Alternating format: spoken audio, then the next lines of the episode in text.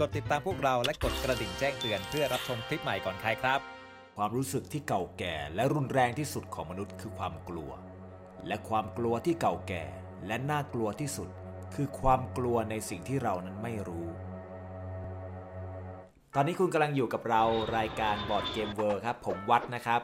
รายการนี้จะพาคุณผู้ฟังไปรู้จักกับเรื่องราวต่างๆ ที่น่าสนใจในโลกของบอร์ดเกม ในรูปแบบของพอดแคสต์และฝากติดตามเรื่องราวต่างๆ เกี่ยวกับบอร์ดเกม ไม่ว่าจะเป็นวิธีการเล่นบอร์ดเกมออกใหม่ได้ที่ทีวีมัง Official ใน YouTube ด้วยนะครับ ใน episode นี้ของ Board Game World เราจะพาคุณผู้ฟังไปรู้จักกับ 5 บอร์ดเกมแนวสยองขวัญชวนขนหัวลุก ที่ทำให้คุณผู้ฟังรู้สึกอกสั่นขวัญแขวนไปตามๆกัน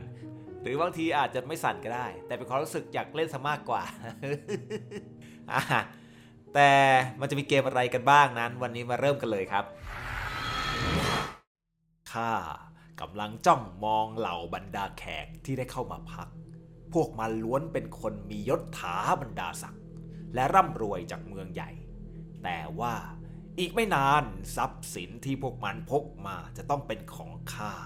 ของข้าแต่เพียงผู้เดียว เริ่มกันที่เกมแรกของ list นะครับ กับเกม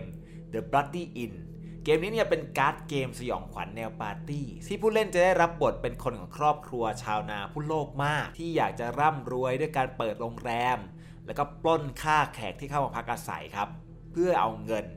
โดยผู้เล่นที่ร่ำรวยที่สุดจะเป็นผู้ชนะไป การเล่นเกมนี้นี่มีทั้งการติดสินบนแขกฆ่าแขก ซ่อนศพแล้วก็สร้างห้องไว้สำหรับเอาศพไปซ่อนอ่า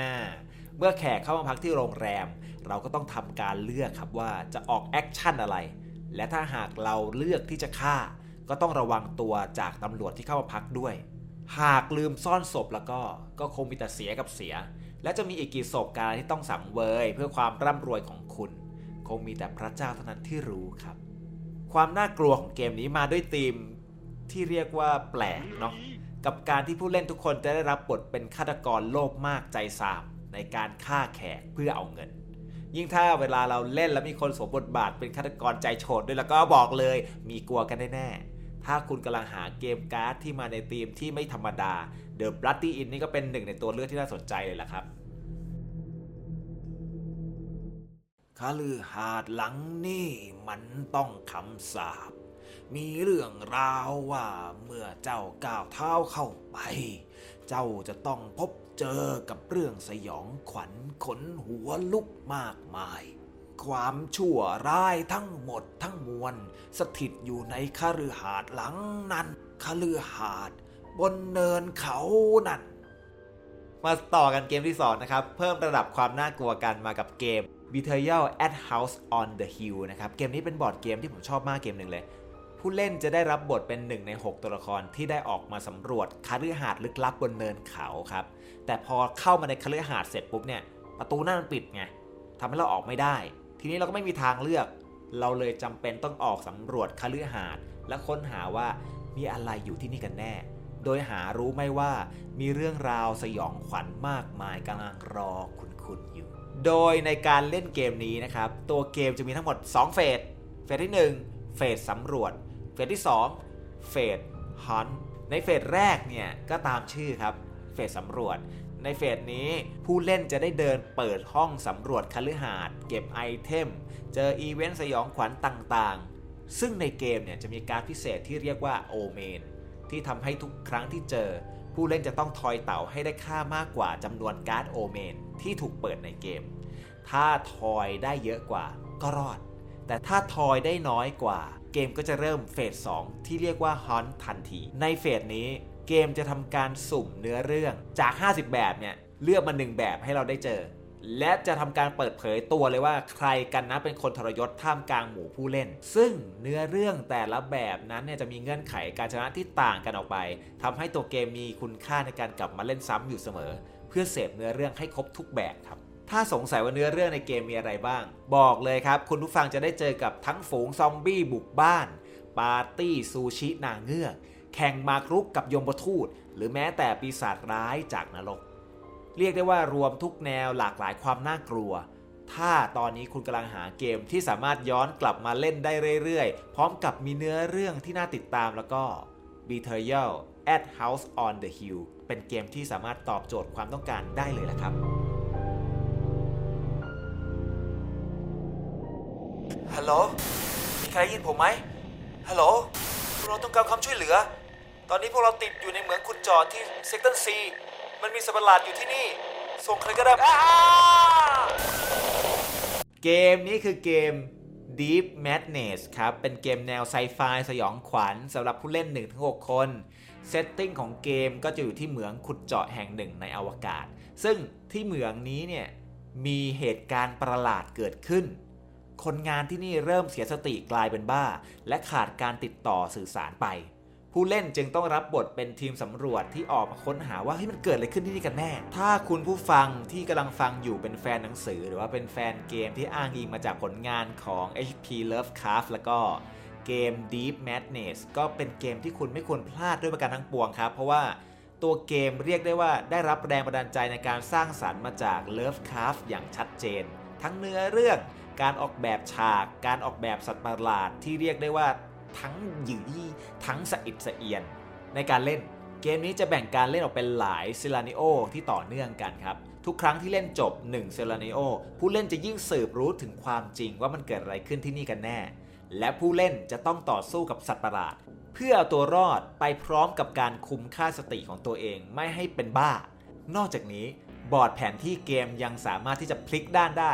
ด้านหนึ่งจะเป็นด้านแบบโลกปกติดูปลอดภัย แต่ยิ่งผู้เล่นเล่นไปในห้องที่ดูเหมือนธรรมดาเหล่านี้ จะค่อยๆ เผยให้เห็นถึงอีกด้าน ที่เต็มด้วยความน่าเกลียดน่ากลัว และความบ้าคลั่งตามแบบฉบับของเลิฟคาร์ถ้าคุณอยากที่จะเผชิญหน้ากับความบ้าคลั่งในห้วงอวกาศ Deep Madness คือหนึ่งในตัวเลือกที่คุณควรจะได้ลอง และคุณจะได้รู้ว่าความบ้าคลั่งที่แท้จริงเป็นยังไง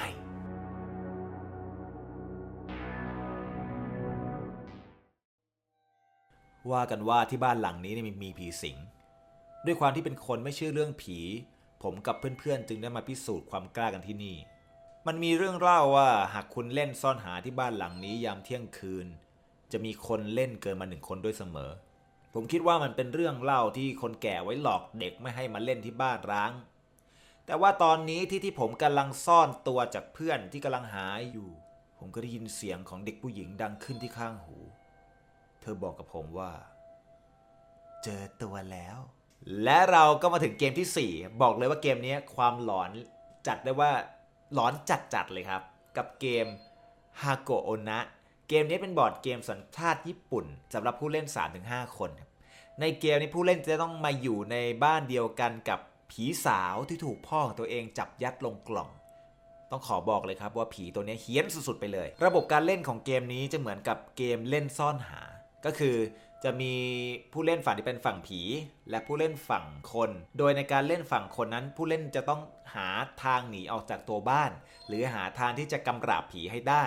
ในขณะที่ฝั่งผีจะทำทุกวิถีทางเพื่อเอาผู้เล่นฝั่งคนไปอยู่ด้วย สาเหตุที่บอกว่าระบบของเกมเหมือนการเล่นซ่อนแอบ ก็เพราะว่าเวลาผีเล่น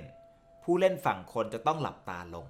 และให้ผีเดินทำ action ครับ ซึ่งผีเนี่ยมันก็จะซ่อนอยู่ในห้องไหนสักห้องของตัวบ้านก็ได้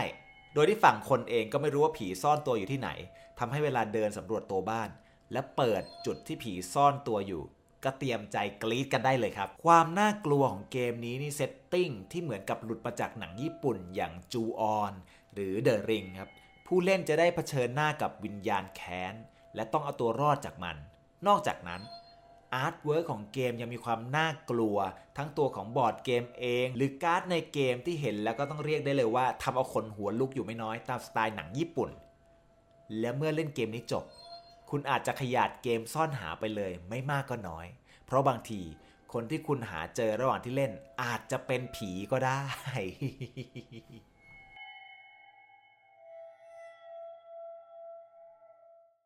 ผม ผมได้ยินเสียงมันอยู่ในป่า ใจผมสั่นเต้นระรัวด้วยความกลัว ผมมองไม่เห็นอะไรเลย แต่ผมรู้ว่ามันมองเห็นผม ในป่านั่น มันอยู่รอบๆ เสียงของมันกระซิบอยู่ข้างหูผม เหมือนกับว่าผมเป็นแค่เหยื่อในกำมือ มันคอยปั่นหัวผมเขาอยากให้ผมเป็นบ้า เพราะความกลัว และสิ่งสุดท้ายที่ผมได้ยินคือเสียงของขวานที่สับลงมา และเราก็มาถึงกันกับเกมสยองขวัญเกมสุดท้ายในวันนี้ครับ กับเกม n i x t o p h o b i a ชื่อของเกมนี้มีความหมายถึงอาการหวาดกลัวความมืด แต่ทำไมถึงชื่อนี้ เดี๋ยวเรามาดูกันนะครับ ในเกมนี้จะแบ่งผู้เล่นออกเป็น 2 ฝั่งครับ ได้แก่ฝั่งฆาตกรแล้วก็ฝั่งเหยื่อ ฝั่งเหยื่อจะมีภารกิจในการหลบหนีฆาตกรไปที่รถ เพื่อรอให้เจ้าหน้าที่ตำรวจมาถึง ในขณะที่ภารกิจของฝั่งฆาตกรก็คือ การฆ่าผู้เล่นอีกฝั่งทุกคน โดยบอร์ดเกมที่ใช้เล่นจะเป็นบอร์ดเขาวงกฏแบบ3มิติ มาถึงตรงนี้แล้วเกมอาจจะยังดูธรรมดา แต่ความน่ากลัวของเกมเนี่ยมันเพิ่งเริ่มครับ เพราะว่าในการเล่นฝั่งเหยื่อจะต้องสวมผ้าปิดตา หรือใส่แว่นดำพิเศษของเกม ที่ทำให้มองไม่เห็นในระหว่างเล่น ในขณะที่ฝั่งฆาตกรจะยังคงมองเห็นตามปกติ ลองจินตนาการดูนะครับว่า ในการเล่นคุณกับเพื่อนๆของคุณเปรียบเสมือนคนตาบอดที่หลงทางในป่า ในขณะที่ฝั่งฆาตกร จะคอยเดินวนเวียนอยู่รอบๆคุณ กระซิบข้างหูคุณ ปั่นคุณยังไงก็ได้ในการเล่น คุณจะต้องใช้ความจำและประสาทสัมผัสของตัวเอง ในการสัมผัสตัวบอร์ด สัมผัสช่องในการเดิน สัมผัสตัวต้นไม้พลาสติกว่าทางไหนเป็นทางตัน ในขณะที่ยังต้องหลีกเลี่ยงฆาตกรไม่ให้เจอตัว เพื่อหลบหนีออกจากป่า ทางฝั่งฆาตกร ก็จะมี2สายให้เลือกเล่นระหว่าง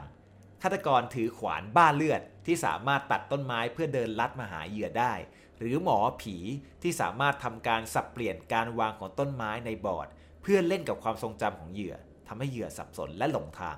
ความน่ากลัวของเกมนี้คือความมืดและความไม่รู้ครับ ที่จะทำให้คุณกลัว กับความกลัวที่ว่าจะมีอะไรรอคุณอยู่ตรงหน้าในความมืดนั้น และการที่ผู้เล่นจะต้องปิดตาตัวเองเสมือนกับคนตาบอดในการเล่น ขณะที่มีเพื่อนที่เป็นฆาตกร คอยกระซิบข้างๆ หู ให้รู้สึกกลัว ก็เป็นประสบการณ์การเล่นที่เรียกได้ว่าอกสั่นขวัญแขวนไปตามๆกัน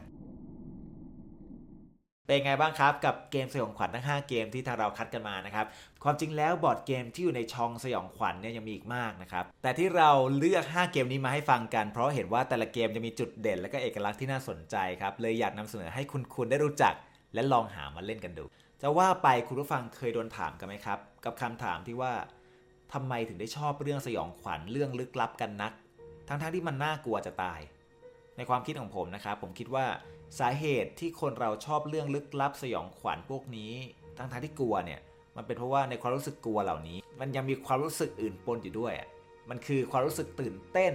ความสงสัยใคร่รู้ ว่าอะไรอยู่เบื้องหลังความน่ากลัวเหล่านั้น เป็นเหมือนกับสิ่งที่กำลังรอให้เราไปค้นหาคำตอบ ซึ่งมันก็เหมือนกับคำพูดของเลิฟคาร์ดเลยแหละครับที่ว่า